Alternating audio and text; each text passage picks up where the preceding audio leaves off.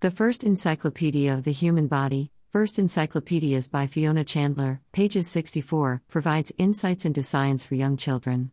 The summary This book explains all of the major functions of the human body as well as some aspects of health and hygiene. Students will learn about the brain, heart, hormones, where babies come from, as well as healthy eating and visiting the doctor. The good. This book is surprisingly well written. The author was able to take the complexities of the human body and word them in a way that a child can understand. In addition, the illustrations are rich and interesting.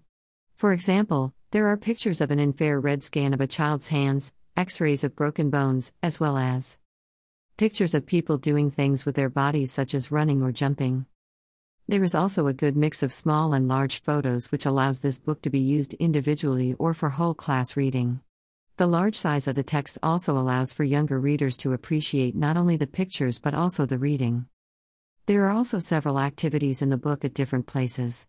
For example, students are invited to take their pulse, determine how much air is in their lungs, as well as an activity for testing your sense of touch.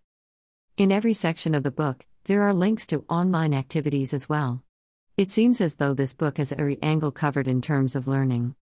The bad. There is little to criticize in this book. It's a really fun text. Perhaps if you are an expert in the human body, you may find things that are disappointing. However, for a layman called to teach young people science, this text is more than adequate.